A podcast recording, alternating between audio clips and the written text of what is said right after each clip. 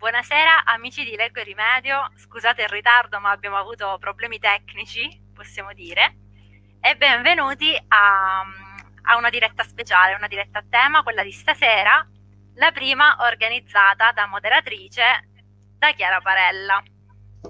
Che onore! Quindi siete buoni, Brava, siete Chiara. gentili, trattateci bene che esatto. Chiara è neofita di questa cosa ma si è già dimostrata bravissima sia nell'organizzazione sia anche nell'ideazione.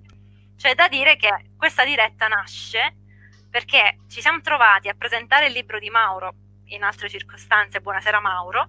Ciao, buonasera a tutti.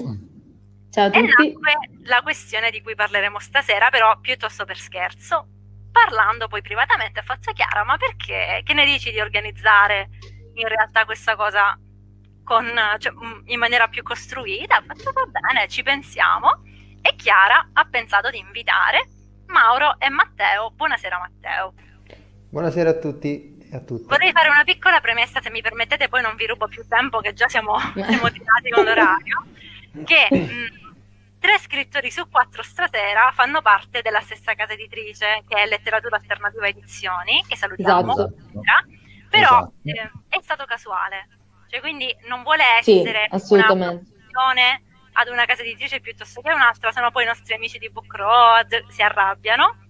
Quindi siamo a quota 3 a 1 stasera, 3 eh, letteratura alternativa edizione 1 Pellegrini editore, scusate se lo dico, ma a questo punto nominandone uno nominiamo anche l'altro. Assolutamente. Quindi non si arrabbino i nostri autori per, per una circostanza totalmente casuale. Comunque salutiamo anche le altre case editrici stasera, se ci seguiranno. Allora, ciao, ciao a tutti. ciao a tutti, esatto. Allora, da cosa nasce la, la, questione che se avete visto la copertina della live di stasera era anche un po' provocatoria, no? Si riprende Shakespeare, eh, quindi essere o non essere, questo è il problema perché il, il, problema, che poi non è un vero problema, ma è una paturnia che penso che chiunque inizi ad approcciare il mondo della scrittura, il, il mondo dei libri, quando inizia a scriverli, eh, prima o poi deve affrontare, quindi essere uno scrittore o non esserlo, quindi come si fa a sentirsi scrittori? E ci si sente scrittori dopo aver scritto anche solo un libro o dopo anche solo aver eh, scritto so, dei racconti o qualche cosa di... o lo scrittore è solamente la persona famosa, quotata, conosciuta oltreoceano, insomma la persona iperfamosa. E qua era la, il, il problema che con Francesca ehm, abbiamo un po' trattato in privato, poi mi ha chiesto di invitare altri due scrittori che potessero parlare quindi di eh, di questo argomento e io ho invitato Mauro e Matteo.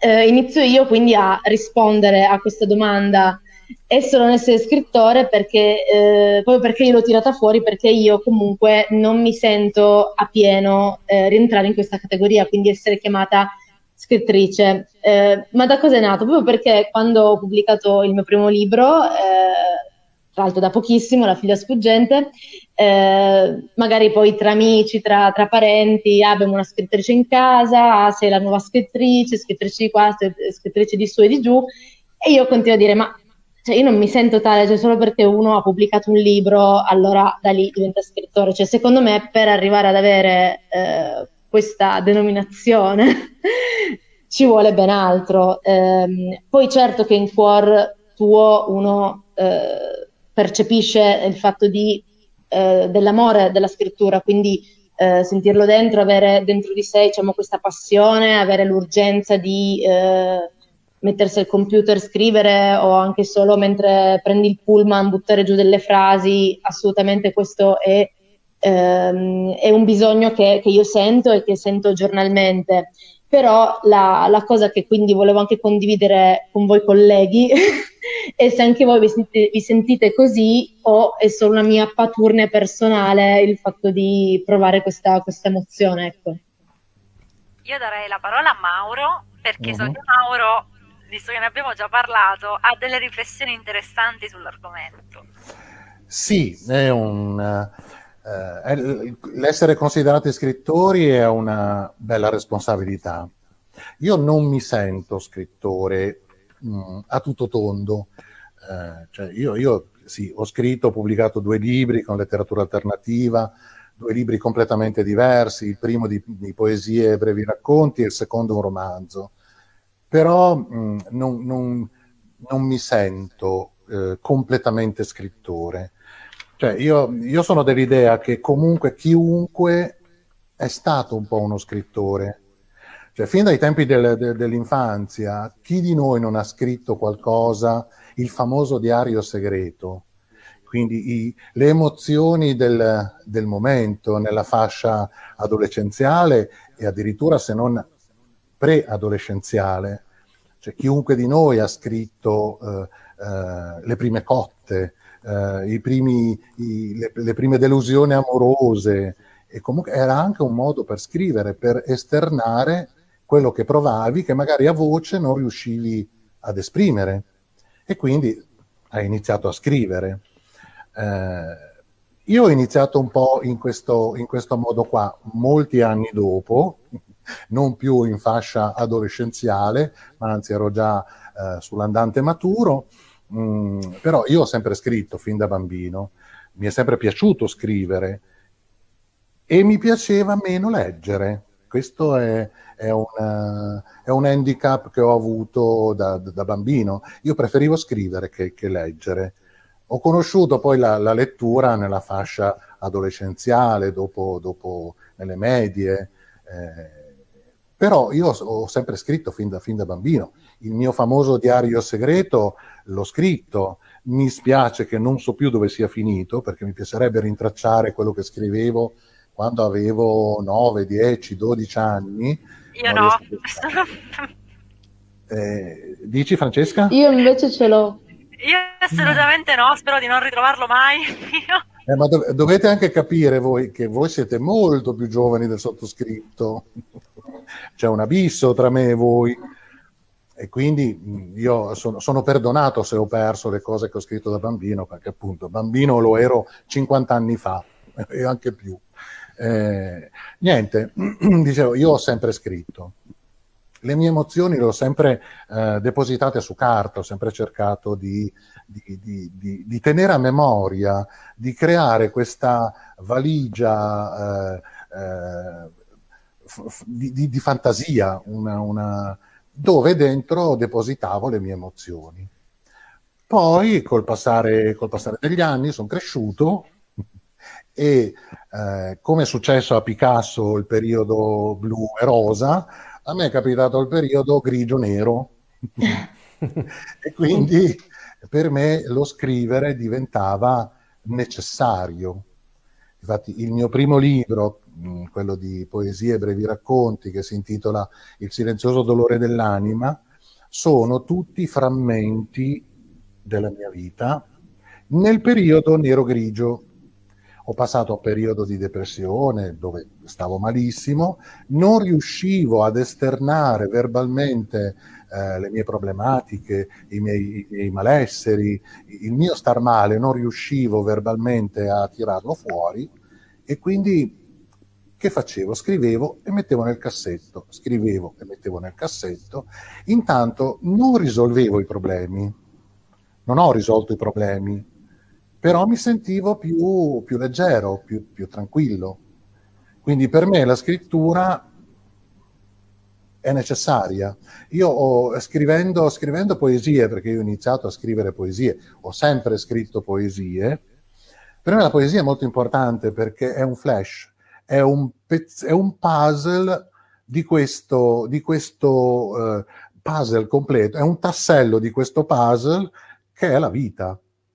Quindi io ho lasciato su carta tanti piccoli tasselli di questo enorme eh, puzzle che è la vita. E poi è arrivato il, il giorno in cui eh, questo puzzle è uscito fuori, è stato rimesso insieme ed è uscito un libro. Questa è un po'... È un po'... Grazie, fantastico Mauro, infatti è stato proprio mh, parlando con te che è nata l'idea esatto. di trattare gli argomenti di stasera, effettivamente, perché poi tratteremo anche dopo il sentirsi scrittore la scrittura come terapia, anche perché sono esatto. intimamente legati. Cioè, da per dire quanto... che... Prego, prego. Per quanto, per quanto riguarda me, la, la, scrittura per me era necessaria, era terapeutica. Quindi eh, io avevo necessità di, di tirare fuori quello che avevo dentro. E cosa c'è di meglio che tirarlo fuori depositandolo su carta, che è una cosa che rimane. Eh, quindi per me è stata, è stata terapeutica la scrittura. Cioè, non è stata la cosa che ha risolto i problemi. Però, però ha, ha coadiuvato, possiamo però dire. Però comunque mi ha aiutato tantissimo a, uh, a sopravvivere in questo periodo grigio-nero. Secondo me la cosa che fa tanto paura a chi scrive, quindi a chi poi eh, deve sentirsi chiamare scrittore, è che la parola è proprio già dall'alba dei tempi una cosa molto preziosa, perché la scrittura quando è nata era del, degli scrivi, cioè nel senso nessuno sapeva scrivere, cioè eh, in confronto ai tempi moderni la scrittura era una cosa eh, molto alta, un po' come per dire hai fatto le scuole alte, no? E mm. all'epoca scrivere significava quello, cioè non tutti sapevano scrivere, era una cosa inaccessibile, cioè era una specie di tesoro sapere scrivere, saper leggere, eh, quindi carpire le informazioni, avere la cultura e, mm, e tutto il resto. Quindi dietro a questo, mm, a, a questo nome eh, c'è proprio tanta eredità che secondo me ci portiamo dietro da, da tanti anni, da, da, da millenni ormai. E Anche quindi arrivando fino a noi Oh, scusami. Perdonami, no, vorrei ricollegarmi al discorso dello scriba prima di andare troppo in là. Oltre, esatto. In realtà gli scribi erano più, specialmente gli amanuensi, quante volte ce lo siamo sentiti dire a scuola, Madonna. che fai amanuense, che copi. C'era poca inventiva anche, cioè nel senso era molto sì. più tecnico. Cioè secondo me fosse, sta- fosse un discorso tecnico ci, ci, ci spaventerebbe un po' di meno, sì. magari Col fatto Infatti, che anche... si è un po' confuso il tutto, nel senso che ovviamente poi il termine ha avuto una sua evoluzione, arrivando poi a dire la scrittura come arte proprio eh, dell'inventiva della persona, quindi di quello, dello stile, di quello che può riuscire a raccontare, a inventare e così via. All'inizio era una cosa, come dicevi tu, tecnica e meccanica, cioè saper fare i segni esatto. in modo che esatto. fossero leggibili. Mi Però secondo me accumulando... Sapere... Sì, scusa. No, no, volevo sapere poi dopo, dopo, che termini tu cosa ne pensa Matteo, che sta restando yes. un po' troppo in silenzio per i nostri... Esatto. quindi accum- accumulando nel tempo uh, questa eredità, arriviamo quindi ai giorni nostri dove sentirsi dire magari se uno scrittore... Eh, è veramente tanta responsabilità, ma secondo me perché è una responsabilità che ci si porta dietro da ormai tantissimi, tant- tantissimi millenni, tantissime ere. Ecco, mi, mi taccio io adesso, faccio parlare Matteo. no, volevo ancora dire una cosa. Sì. Dico, eh, io ehm, il termine scrittore lo intendo, cioè scrivere provando emozione. Cioè io scrivo se provo un'emozione e di conseguenza spero che con le cose che scrivo riesco in qualche modo a dare emozione. Questo per me è l'essere, tra virgolette, scrittore. Cioè, provare e dare emozione. Questo. Prego Matteo. allora, eh, beh, già avete detto quasi tutto dopo il bellissimo excursus di, di Mauro, poi eh, una piccola parentesi, io a scuola ero un grande amanuense, cioè un grande copiatore, andavo... A... Anch'io. E, sì, sì, e l'unica cosa che, che, non copiavo e che facevo bene erano i temi, i temi di, italiano, che i miei genitori ancora conservano a casa, per esempio sono stato in Italia mh, un paio di settimane fa e mio padre ogni volta che vado mi tira fuori mi fa, mi fa leggere i, i, i, miei temi di quando ero, quando ero un ragazzino. No, è, è, che qui il tema è difficile, cioè che, che è uno scrittore? Io per esempio, mh, io non ho mai tenuto un diario per esempio, cioè io ho sempre scritto, dall'inizio, da quando ho iniziato a scrivere, ho sempre scritto con l'idea di avere un lettore da, e, a cui rivolgermi, non ho mai scritto... Eh, che, sba- cioè, che è una pecca mia mh, mm, profonda, cioè non ho mai scritto per me, o con l'idea poi di, di sfogarmi e, e basta. Cioè, ovviamente sono, la scrittura è sfogo, e, probabilmente la, è, è, al 90% sfogo, però, però ho sempre pensato che, che, che, la scrittura abbia anche un, eh, come dirlo, un fine, un... Cioè, se scrivo è perché devo dire qualcosa, se no, no, se no eh, ho, altre, ho altre vie di valvole di sfogo che funzionano molto meglio perlomeno con, con me. Quindi eh, la scrittura l'ho sempre trattata come una cosa, come una cosa eh, importante, eh, come una cosa che sto qua perché sto dicendo qualcosa, non sto qua perché voglio, eh, dimost- voglio mh, mm, buttare via quello che ho dentro e fare terapia con me stesso. Cioè, questo viene, questo viene ovviamente viene e va insieme a tutto il resto, però non è per me, cioè per quanto riguarda me, non è mai la, la cosa principale. E infatti, infatti in quello che scrivo si noterà sempre che c'è un c'è poca eh, eh, mi guardo poco a me stesso e guardo sempre, cioè, ho sempre eh, davanti a me il lettore, cioè, quando scrivo penso sempre, guarda, questa, eh, questa, pagina leggerà qualcuno, per cui io sto dicendo qualcosa a qualcuno. E, e ehm, poi, cioè, se io racconto come ho iniziato a scrivere, è, ehm, è un po' buffo, cioè, non so se lo volete sentire, però... Mm, Ovviamente sì. Cioè, io, eh, io, ovviamente, essendo un grande amanuense a scuola, eh, non, non, avevo voglia di sforzarmi più di quello che c'era, che, più del minimo. E quindi ehm, scrivere fuori dall'orario scolastico era per me fantascienza, cioè eh, fuori dall'orario scolastico uno gioca o o si mette in qualche casino al massimo, però non scrive. E, e poi all'improvviso nel mio paese, che io sono un paesino in provincia di Viterbo, si chiama Tarquinia, e, e c'era un concorso letterario che era, che, era, nazionale in realtà, però partecipavano soprattutto persone, cioè soprattutto le scuole o comunque le, le persone della provincia. E, e si vincevano dei soldi, cioè proprio la cosa più prosaica del...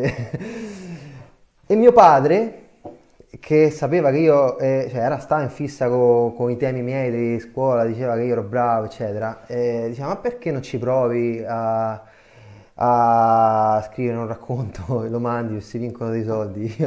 e io ero no, non me va, che palle, scrivere il racconto adesso.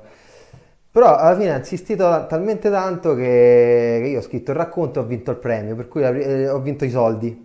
Ho vinto dei soldi subito, così col primo racconto. Per cui ero tutto contento, tipo tutto casato, dico, mazza, la scrittura dà pure soldi. e la, l'anno dopo c'era di nuovo il premio. Poi ovviamente fino all'anno dopo io non ho più scritto una riga, non ho più, a parte i temi in classe.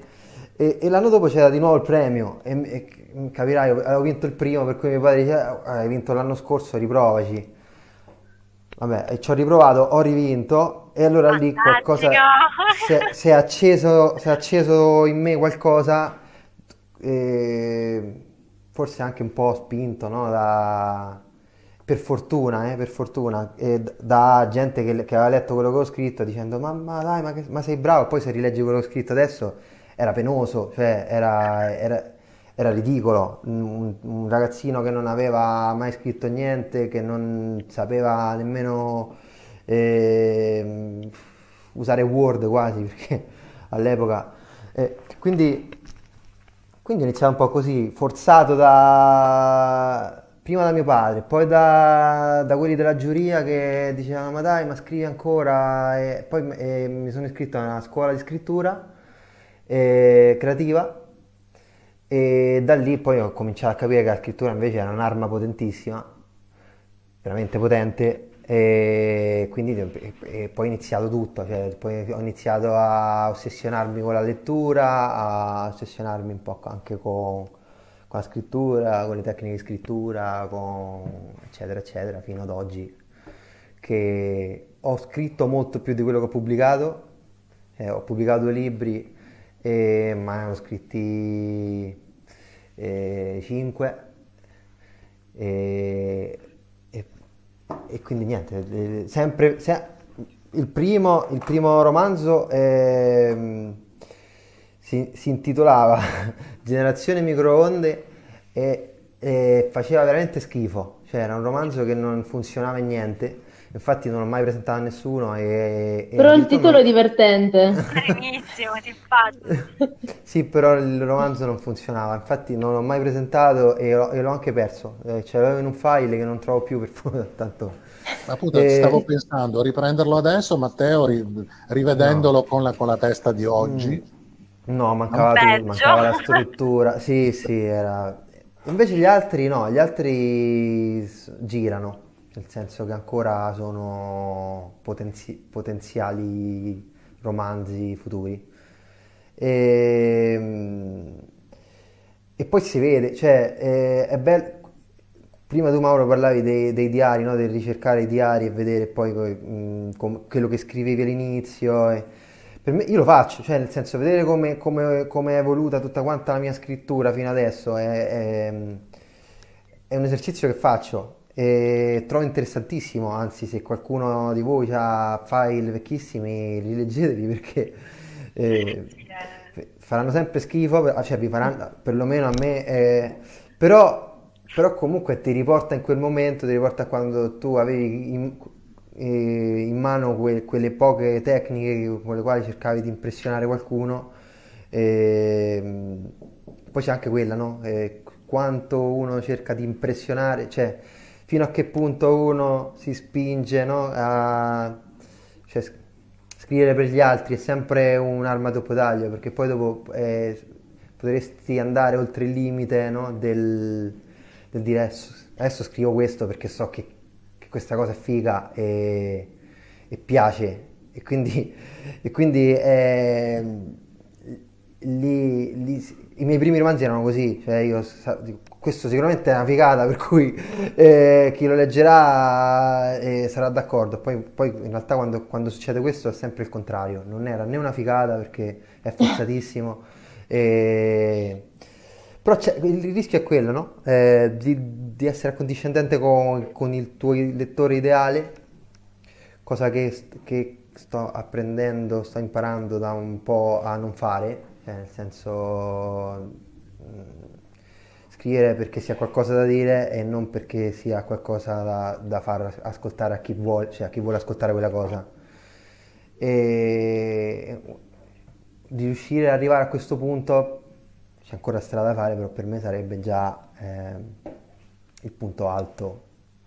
Poi il successo già è... no, beh, eh, cioè nel senso il successo è una cosa in realtà secondaria perché no, che è il successo? Lì ci sarebbe fare un'altra diretta su Cosa è successo? Che cosa è successo? Allora, guarda, Chiara la organizzerà questa diretta. No! Lo sapevi? Chiara organizzerà la diretta di luglio su cosa intendiamo Come per il successo. Per il successo. Vedi Chiara, Matteo ti ha uh, servito un... No, vi prego. No, ma la cosa divertente è che tra le tante cose che ci hai fornito stasera, caro Matteo, ci hai fornito la trama per un romanzo che io e Chiara scriveremo a quattro mani che si chiamerà tipo Il ragazzo che non voleva scrivere, quindi parleremo di questo bambino che partecipava. Ma che voleva i soldi. Esatto. terribile, terribile, alla fine io stavo solo a quello romanzo a la, la cosa meno romantica del mondo proprio. Sì, sì, cioè, eh, no, tutti dicono no, è che io scrivo perché per la Vai, gloria. volevo conquistare la, esatto. una tipa. La ragazzina. No? Esatto. Si vincevano 300 euro. No, io volevo quelli.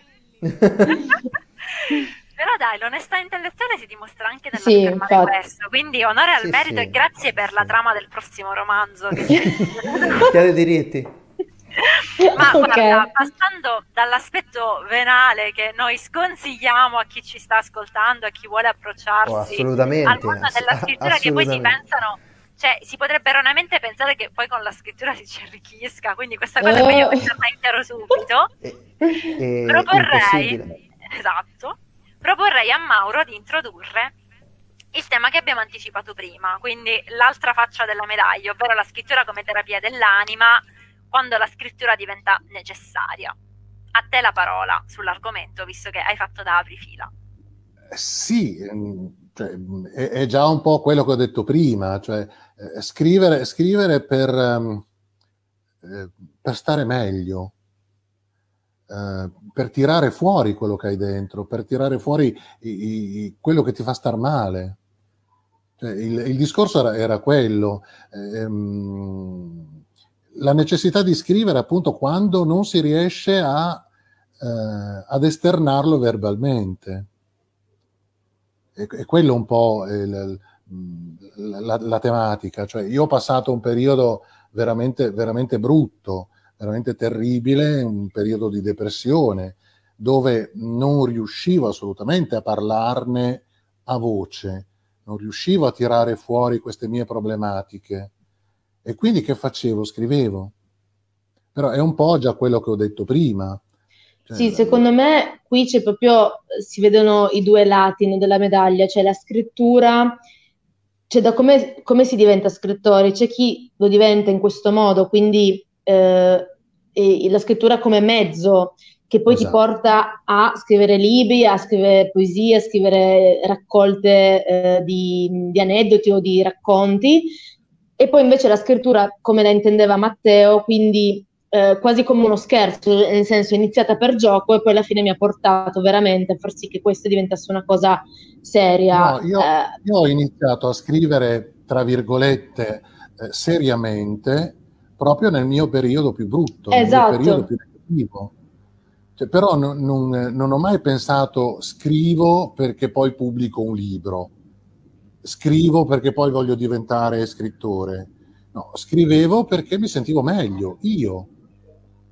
Poi esatto. questa cosa negli anni, io ho pubblicato il mio primo libro a 60 anni, io adesso ho 63 anni, il primo libro è uscito nel, nel 2019, quindi pensate un po' quanti anni sono passati, io sono andato in crisi intorno tra i 35 e i 40 anni, quindi sono cose che ho scritto più di vent'anni fa per quanto riguarda la poesia e il racconto.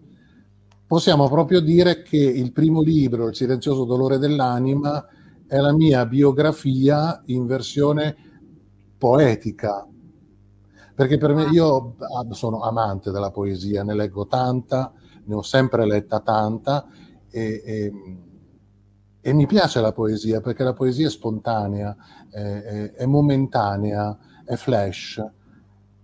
E con la poesia, con pochissime parole, a volte riesci a dire tantissime cose che magari non riesci a dire in un, in un racconto. Cioè la poesia è un flash, è un pezzetto d'anima che viene depositato su carta. Però io non ho mai pensato scrivo perché un domani diventerò uno scrittore come, come ho, ho, detto prima, scrivevo soprattutto per me, per star meglio io. Poi questa, questa, questi miei scritti sono poi diventati un libro, però non sono nati perché volevo scrivere un libro, sono nati per necessità, perché avevo bisogno di esternare quello che avevo dentro che non riuscivo a dirlo verbalmente. Cioè, probabilmente la differenza sta proprio in questo, nel senso che chi scrive come emergenza, cioè quindi chi si trova effettivamente a mettere su carta anche cioè, i propri sentimenti anche per riordinarli in un certo senso, per cercare una via di uscita, come credo abbia fatto Mauro, come credo abbia fatto anche Chiara in un certo senso, perché ho letto entrambi i vostri libri, consigliatissimi ovviamente, quello di Matteo è Work in Progress, ma già mi sento di poterlo consigliare, questo è il momento, momento promozionale. Momento marketing. Esatto, mm, non si pensa in quel momento a un futuro, Cioè, quando si scrive no. per emergenza, si pensa al qui esatto. e ora. Si pensa al probabilmente forse l'ottica più futura che mi viene in mente che potrebbe essere abbracciata in questo senso è magari un giorno rileggerò e avrò degli occhi diversi. Però non si pensa effettivamente che qualcun altro possa leggere quello che stai scrivendo. Cioè, è, quello che, è, quello che, è successo a me, cioè le cose che eh, rileggo adesso, cose che ho scritto vent'anni fa, 25 anni fa, chiaramente adesso le vedo con tutt'altra ottica, cioè, ci sorrido sopra anche, mentre allora io mentre scrivevo piangevo, era proprio un tirar fuori tutto quello che avevi dentro, che in quel periodo era nero. Io non vedevo rosa, vedevo nero. E quindi chiaramente adesso, rileggendo adesso le cose che scrivevo vent'anni fa, eh, le vedo con un'altra ottica, questo è chiaro, le vedo sorridendo adesso perché comunque eh, uscire da un periodo di depressione non è facile, assolutamente. E fortunatamente ne sono uscito non, non, da solo perché sono stato anche due anni e mezzo in terapia, però le cose che leggo adesso mi fa piacere leggerle, perché comunque sono pezzetti di vita mia in quel momento brutta, terribile, che adesso sono diventate non piacevoli, però confortanti, nel senso, quel periodo lì è un periodo passato che non esiste più. Per fortuna che ho lasciato su carta quel periodo lì, altrimenti Ma infatti, me, lo, me lo sarei dimenticato. Secondo me, eh, quando uno poi arriva a elaborare e da lì poi nasce la raccolta di poesie o il romanzo vero e proprio, per quanto mi riguarda, eh, tutto quello che ho scritto eh, è tutto frutto di elaborazione, ovviamente, anche perché se avessi pubblicato delle cose, eh, diciamo, scritte in originale come erano, facevano non schifo di più. Mm. e soprattutto erano delle, non so come spiegare, eh, si vedeva che erano scritte per me e non per, diciamo, creare una storia con un, un senso, con un messaggio che era quella cosa che per me era più importante trasmettere. Quindi mm. eh, proprio i differenti livelli di scrittura, quindi la scrittura per se stessi, dove non devi dimostrare niente a nessuno, nel senso che tu lo usi per guarire, per sfogarti, per, insomma, per cercare di cambiare il tuo stato d'animo, piuttosto che poi la scrittura, come diceva Matteo, quella la tecnica, la creazione e tutti i, vario, i vari processi che poi derivano dalla costruzione di un romanzo, di un racconto, dove invece lì eh, diciamo che c'è un po' di, di, performance dietro, un po' di ansia anche. Eh, quindi ovviamente... La, onore al merito innanzitutto per la raccolta di poesie, a quanto hai detto autobiografica, perché già questa è una cosa che ripeto sempre, quindi probabilmente mi ripeterò per la centesima volta, ma credo che repetita Juvent, almeno nel mio caso, per quanto riguarda me, mi aiuta a, a imparare un concetto che già, che già mi, mi, risuona da un po' di tempo, ovvero che mh, chi scrive poesie è più coraggioso della media degli scrittori, perché la poesia rappresenta, eh, forse nella forma più alta, la sincerità che può raggiungere, sempre a mio modestissimo parere, io parlo sempre a mio modesto parere, che può raggiungere un autore, nel senso che eh, sì, è facile dire che eh, un romanzo non sia autobiografico, è facile dire che un racconto non sia autobiografico e magari è vero, cioè nel senso che non lo è, perché comunque per scrivere una biografia per scrivere un romanzo che parli della tua vita dovresti mh, innanzitutto restare fedele alla realtà per com'è, quindi probabilmente mh, non, non uscirebbe per, passatemi il termine, non uscirebbe neanche un qualcosa di molto interessante in termini letterari. La differenza con la poesia è che tu in quel momento stai scrivendo un qualcosa di puramente autobiografico, che rappresenta il tuo stato d'animo di quel momento e scrivere poesia e mettersi a nudo con la poesia è quanto di più difficile si possa creare, credo, sempre a mio modestissimo parere, quindi onore a merito a chi è in grado di riuscirci, onore a merito a Mauro, non sono ancora riuscita a leggere la collana, la raccolta, spero di farlo presto. Quindi credo che mh, la poesia veramente per chi ne, ne, è capace, perché non è detto che tutti siano capaci di, eh, mm. di, scrivere versi, perché è semplice pensare di accostare due parole, non è così, è molto molto più complesso. Molto, no, molto è, diffic- è difficilissimo esatto. scrivere poesia, molto difficile. Però se, se è un, un, un tirar fuori quello che hai dentro, ti esce. Non è una cosa costruita la poesia, la poesia nasce spontanea, difatti gli scritti di vent'anni fa non sono stato, stati corretti quando sono stati pubblicati, sono papele papele come sono stati scritti a, all'epoca, perché comunque la poesia è un pezzetto, ripeto, un pezzetto di te stesso e quello deve rimanere. Il romanzo invece è tutta un'altra cosa, il mio secondo libro che è un romanzo, chiaramente è una storia puramente inventata, è stata costruita, è stata studiata, è stata elaborata, è stata sofferta, cambiata tante volte, però non è più come quando ho scritto il primo libro. è molto eh, diverso. È la poesia, la poesia è, è, dicono che sia la madre della, della letteratura. Ci, ci, sarà un motivo se ancora e ci sarà un motivo, esatto. Se, se esatto. Per venuta fino a noi come la più alta forma, possiamo dire, letteraria. Però esatto. c'è da aggiungere anche che la scrittura possa avere altri, non soltanto la funzione terapeutica, ma altre funzioni di cui sicuramente ci parlerà Matteo in questo momento. Così gli, gli cedo la parola all'improvviso, gli lancio l'argomento e gli cedo la parola all'improvviso. esatto, ex abrupto, e, vai. Eh, sì, sì, io sempre dopo Mauro che ha questa voce melodiosa e poi arrivo io che... Guarda, eh, scrivere, cioè, eh, io mi, ricollego a una cosa che, che avete detto, che scri- scrivere è necessario, forse quello che adesso mi contraddico, scri- scrivere è, è... lo dovrebbero fare tutti sinceramente, perché è una cosa che, che che aiuta veramente a capire anche tante cose di se stessi, de, del mondo, perché non c'è solo, non c'è solo eh, me stesso da capire, ma c'è anche il resto che, che, rimane una cosa da codificare, no? E con la scrittura è, è, mm, succede, per esempio io nell'ultimo romanzo che ho scritto ho capito tante cose de, eh, della pandemia, per esempio, no, le ho capite scrivendole, no? Però, eh, scrivere è necessario, però scrivere bene è, è già è un'altra cosa, cioè scrivere è bene, riuscire a dire quello che si ha in mente eh, chiaramente senza perdersi per strada, è quello artigianato puro.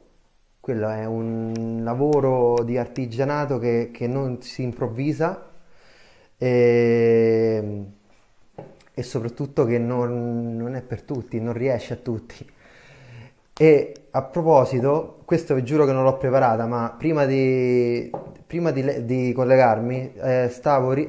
poco fa ho letto un romanzo, Paolo Villaggio, il romanzo Fantozzi, un capolavoro. Fantastico!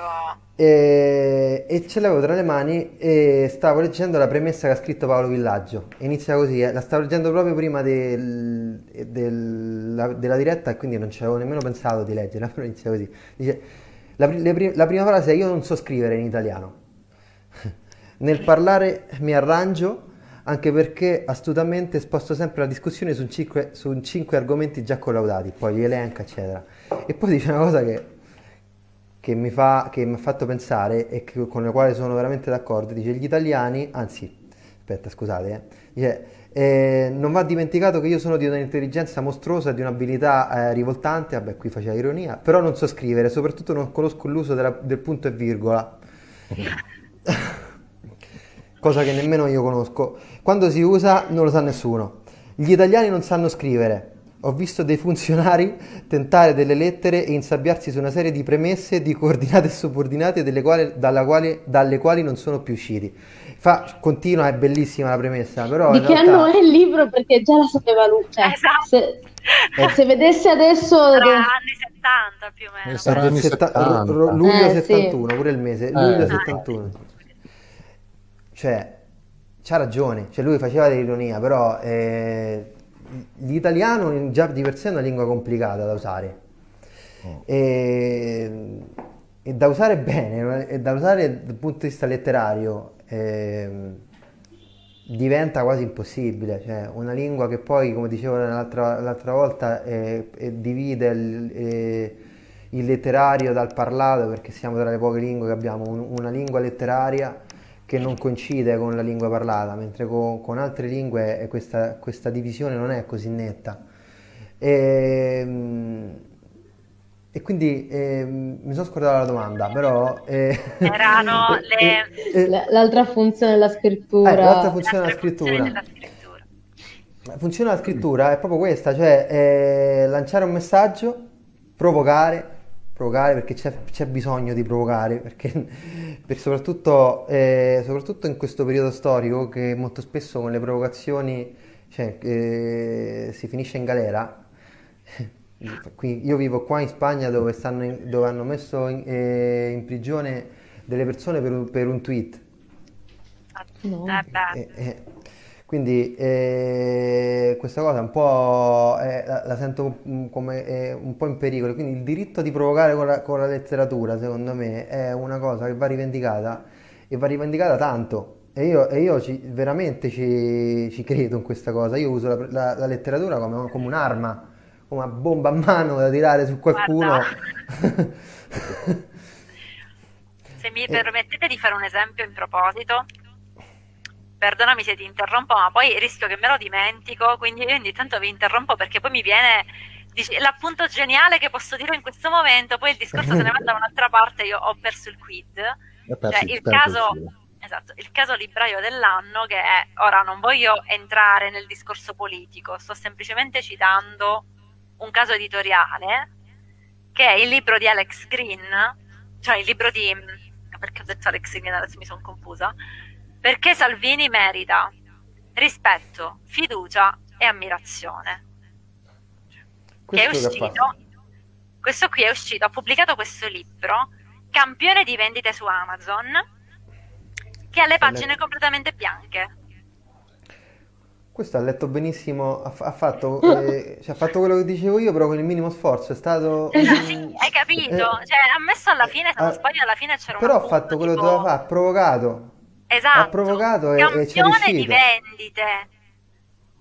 Cioè, capito? Mm. Quindi lì, cioè, paradossalmente ha sfruttato anche l'assenza di letteratura, cioè tu guardala dal punto di vista di chi scrive la genialità. Secondo me ha fatto la classica cosa di marketing sì, vabbè, cioè, quello è... Sicuramente. Eh, prendi, eh, diciamo, prendi lo slogan e poi ci butti dentro la verità, no? Cioè, nel senso, oh. la, la, pura provocazione. Ovviamente cioè. ha fatto marketing e non letteratura, però, però, ah, una, esatto. però ha lanciato una provocazione che è ben venga, cioè nel senso, mo, adesso io nemmeno la sapevo questa cosa, sinceramente. L'ho, l'ho no, appena, è fantastica, eh, vattela a vedere. Cioè, no. Però, però comunque eh, cioè, la letteratura serve, serve anche e, e, per quanto mi riguarda soprattutto a questo, perché se non lo fa la letteratura, cioè se la letteratura non ti prende a sberle in faccia, ma, ma, ma cosa lo fa?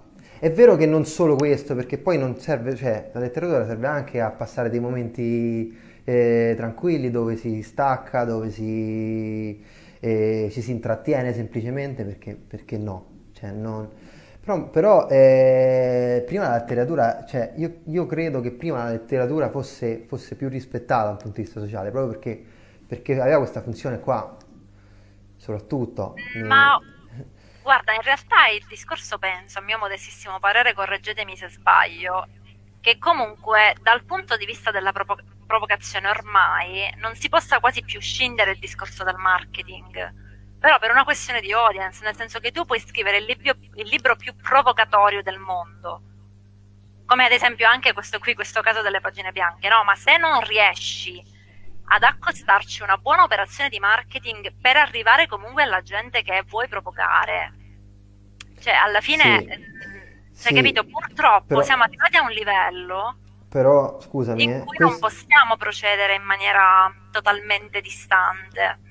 Scusami, eh, però questo, questo, è il caso estremo e poi qui forse probabilmente non stiamo nemmeno parlando di letteratura, però eh, io, io, intendevo, ehm, cioè, di, prima cosa per, provocare tanto per si scade nel, molto spesso nella banalità o nella volgarità che, che, non è quello a cui mi riferisco io. No, io, no, no, eh, no eh, io intendo eh, fa, eh, farlo con finezza, cioè scri- diluire nelle pagine qualcosa che, che, che poi, poi, comunque, eh, come dicevo prima, cioè ti sta dicendo qualcosa a cui tu non vuoi, non vuoi sentirti no, dire infatti... o io sono perfettamente d'accordo con quello che stai dicendo. Stavo, mh, volevo soltanto um, focalizzarmi su una problematica che purtroppo è una problematica questa del marketing, nel senso che sì. ormai c'è talmente tanto materiale letterario che magari tu fai la differenza perché sei in grado di scrivere qualcosa che fa la differenza sei in grado di scrivere un qualcosa di provocatorio inteso sempre in termini letterari. Ora non limitiamoci all'esempio che vi ho citato, era per introdurre un po', eh, introdurre un po il panorama, ma purtroppo ehm, siamo, cioè qualsiasi funzione ormai possa avere la letteratura è subordinata a, quan- a che operazione di marketing ci sta intorno, che a mio avviso è tristissimo cioè, come panorama questo qui è veramente... è anche il motivo per cui purtroppo non abbiamo, perdonatemi, questa, anche questa grande offerta letteraria proporzionata al numero di autori che si pubblicano ogni anno.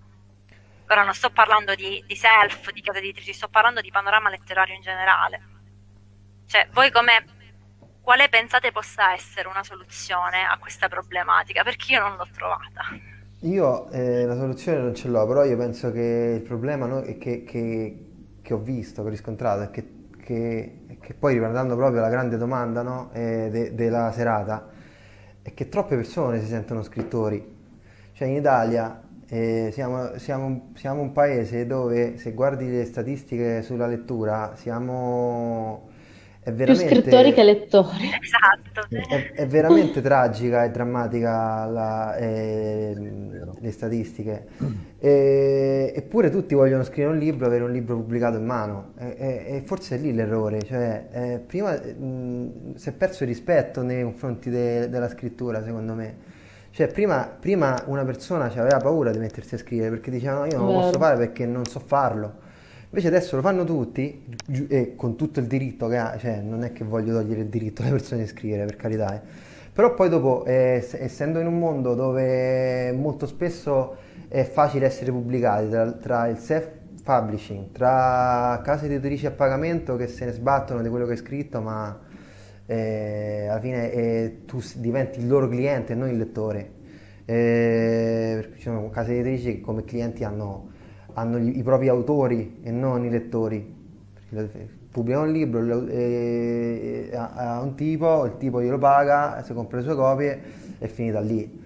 E, cioè, tutto anche... questo concorre al fatto che eh, chiunque, eh, poi con i 8 miliardi di stimoli che abbiamo al giorno, e essere scrittore fa figo, avere un libro in mano pubblicato fa figo e allora molte persone dicono sai cioè, scrivo pure io un libro ma poi vado su Amazon e me lo pubblico oppure eh, vado da questa casa editrice gli do 2000 euro me lo stampano eh, e, ecco perché ci sono 150 miliardi di libri in Italia mm. Oppure io sono un personaggio pubblico, molto oh, seguito, quindi esatto. qualsiasi cosa scriva io va bene. La gente lo compra lì è marketing puro perché da lì ci esce fuori il ricavo, lì, da lì ci guadagnano queste persone, però tutto eh, il, il resto... Problema, capito, il, il problema, cioè, secondo me veramente il grande problema della letteratura dell'ultimo, non parlo di secolo, ma sicuramente dell'ultimo periodo, è questo, è che eh, il libro di Giulia De Lellis mi diventa campione di incassi perché Giulia De Lellis ha una serie di fan e quindi la casa editrice che ora se non sbaglio era Sperling e Cooper, non ricordo. Sì, sì. Esatto, so pubblica il libro di Giulia De Lellis. Cioè, hai capito qual è il, il Beh, problema? Sì. Ce n'è anche un altro, non vorrei dire, vale. ma Tommaso Zorzi. No, questo mi che anche, anche, il titolo non è proprio dei più vale, politically correct, ma lo puoi guardare. Vabbè, viviamo anche in un paese in cui Fa- Fabio Volo ha venduto più, eh, milioni di copie. Eh? Ah, eh beh, sì, è che ormai, eh, sento, cioè, in confronto agli influencer, Fabio Volo ormai è passato Sì, esatto, ormai è fuori moda. però, cioè, ehm, anche, cioè, anche il lettore Abbiamo medio anche non è... Francesco Totti che è diventato scrittore. Però dai, almeno Totti ha devoluto Ha una storia da raccontare. No, no, no, ma Sì. ha devoluto il ricavato in beneficenza, quindi diciamo che nel male minore Sì, Sì. però rimangono, i libri Ah, rimangono non inquinati comunque. dimentichiamoci, suggeriscono dal pubblico, che adesso vediamo anche chi è, perché io solitamente quando faccio le dirette dal cellulare guardo i commenti sul computer, adesso siamo dal computer, devo guardare i commenti sul cellulare. Suggeriscono il libro del momento che ha creato un bel po' di scalpore, lo suggerisce Gabriella, il libro di Giorgia Meloni. Ah, giusto, vero. Cioè lì, per- Con i libri dei politici poi c'è un altro discorso a parte. esatto, Eh, però a mm. prescindere, cioè sai cos'è? È tutto collegato dal fatto che è sbagliato sia l'intento con cui si ci approccia al mondo letterario Mm. ed è sbagliata anche paradossalmente chi li produce. Perché chi li produce non ha, cioè lì testimonia veramente l'interesse del marketing, non l'interesse di fare letteratura come magari ora faccio proprio un nome grosso, come poteva esserci Einaudi, volendo un attimo parlare come Feltrinelli, ma vi parlo di capostipiti. Vabbè, ci Cioè- stanno, eh, in Italia ci stanno delle case editrici che sono tra i migliori al mondo. eh. Adelphi, eh, la- eh, sapete che fanno eh, con, con le collane di Adelphi qui in Spagna? Aprono delle case editrici apposta eh, Per tradurre le collane di Adelphi, per, vero? per tradurre le collane di Adelphi. Cioè, in Italia abbiamo un- una tradizione ehm, editoriale potente. Il problema è che le, eh, le case editrici rimangono comunque delle aziende e devono fare, e devono Beh, guadagnare. certo. Per, Esatto. per cui ehm, vedono che Però- pubblicando la Mel- eh, Giorgia Meloni eh, si vendono Guadagni. 100.000 copie. Però guarda, Mm. secondo me non è vero che comunque con la cultura non si possa campare. Cioè io sarò veramente Adelphi, una, sognatrice del sud Italia, cioè capito, veramente sarò, sono cresciuta come Chiara leggendo troppi classici che ci hanno lasciato un po' questa patina di, di sognatri- sognatrici, cioè, diciamo così. Però non è vero che con la cultura non si possa mangiare. No, no, no, sono che d'accordo, eh. questa cosa richiederebbe pro- probabilmente degli sforzi e delle intuizioni che nessuno ha voglia di, di abbracciare. Non nessuno, eh. Cioè, che non nessuno, ti parlo sempre in termini di grandi numeri. Ok, perché ci stanno tantissime in realtà eh, che, che fanno, che fanno cultura veramente e, e producono gioielli e vivono di quello, ah, ovviamente vivono, non, Cioè, non capito? Sì, però il problema E- è che la piccola realtà ti viene surclassata dall'esterno esatto. di Flair che ti pubblica il libro di Giulia De Lellis. Quello però è, quello è il problema anche culturale di massa, cioè per, per- per- per arrivare a, a un, a un pubblico eh, generalizzato, poi qui in Italia dove non legge nessuno, quelli che leggono leggono un libro all'anno e quel libro all'anno è o il bestseller nei migliori casi, oppure è il libro di cucina dell'ultimo che è uscito, o le Benedetta barzellette di, di Totti se sei romanista. o- Benedetta, vai- eh, eh, Esatto, eh, esatto. Come, come sopravvivi? Come sopravvivi come, come casa editrice? O ti fai una tua nicchia, come fanno moltissimi, molte case editrici che sono specializzate in, in libri. Per esempio, mi viene in mente una senza fa- cioè non voglio fare pubblicità a nessuno anche perché già. ehm, non, non- non serve la pubblicità, però eh, io ho scoperto una casa editrice eh, che, eh, che traduce dei libri, stra- ha anche pubblicato qualche italiano, però soprattutto traduce ehm, libri strani, lasciamo così eh, vaga, che si chiama Pigeon Edizioni, che sono, cre- credo che siano napoletani, non lo so se sono, credo che siano del sud Italia. Chiara, intervistare subito Bigi in edizioni. Eh, sono...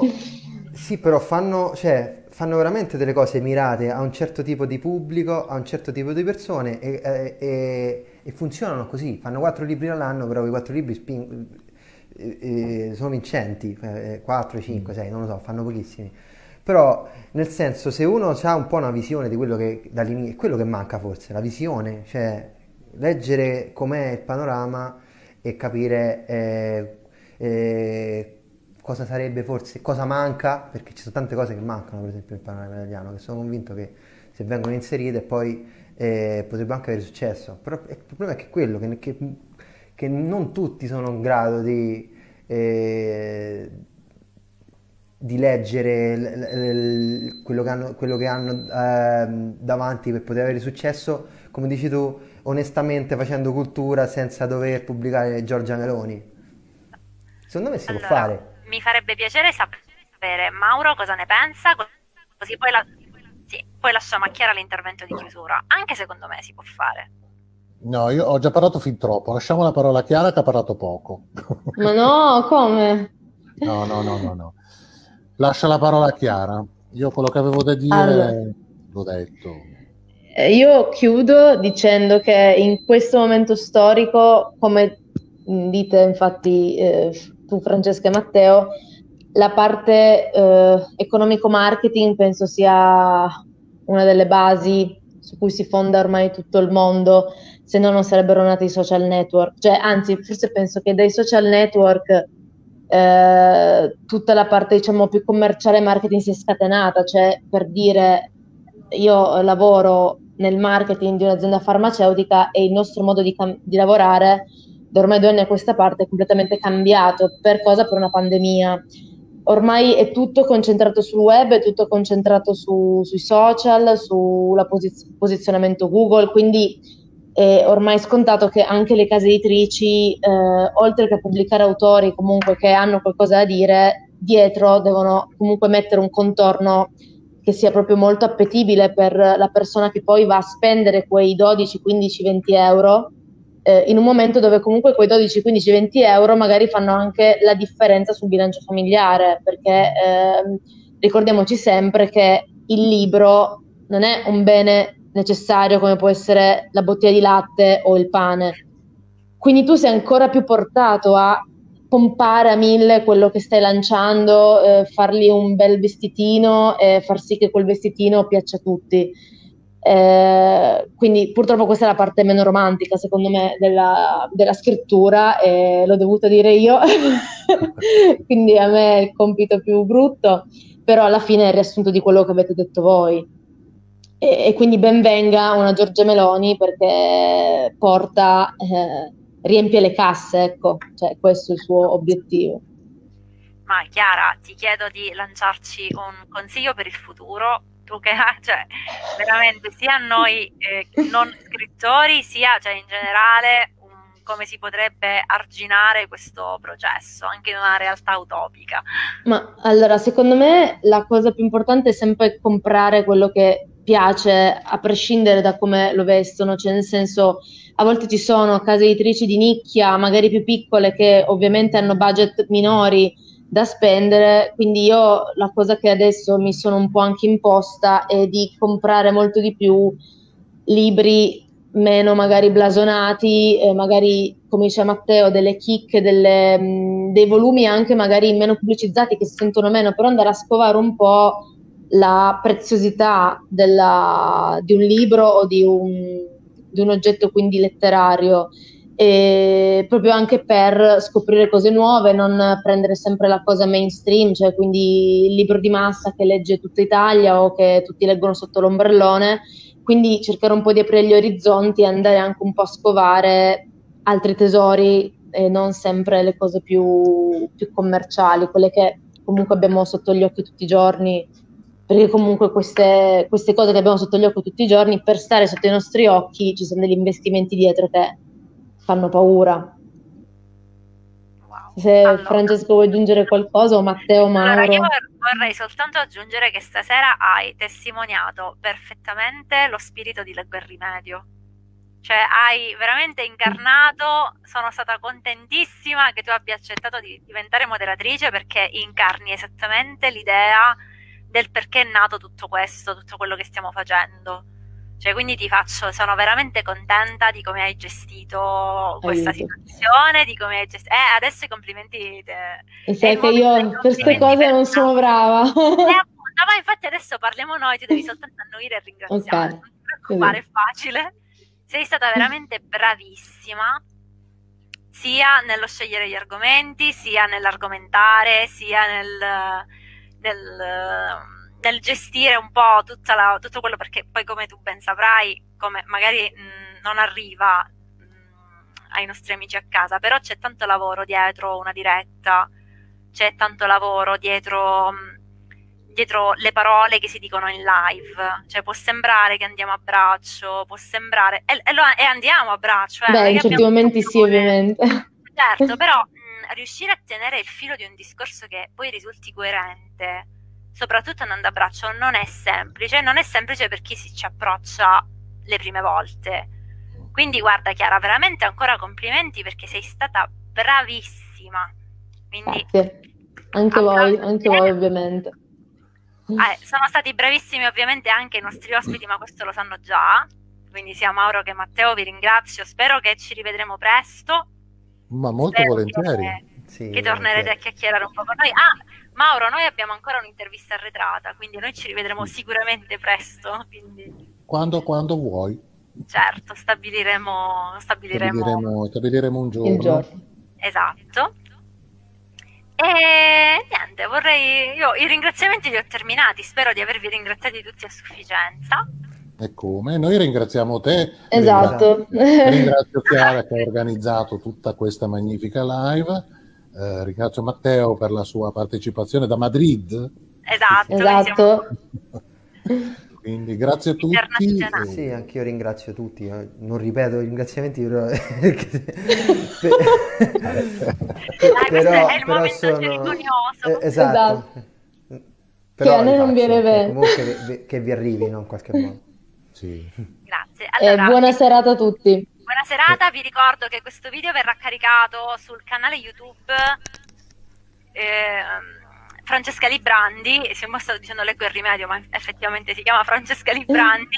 Se volete iscrivervi, contribuirete al nostro obiettivo 2021, che è quello di raggiungere i 100 iscritti al canale per cambiare il nome. Siamo su tutti i social, tutti e quattro. Matteo, esatto. Chiara, sì, Mauro sì. e io. Quindi se volete seguirci ci farà tanto piacere, se eh, volete seguire le nostre prossime dirette verrete aggiornati su Leggo il Rimedio. Grazie a tutti. Perfetto, grazie a tutti e buona serata. Buona serata. Buona serata, internazionale a tutti. Ciao, ciao, ciao. ciao. ciao. ciao.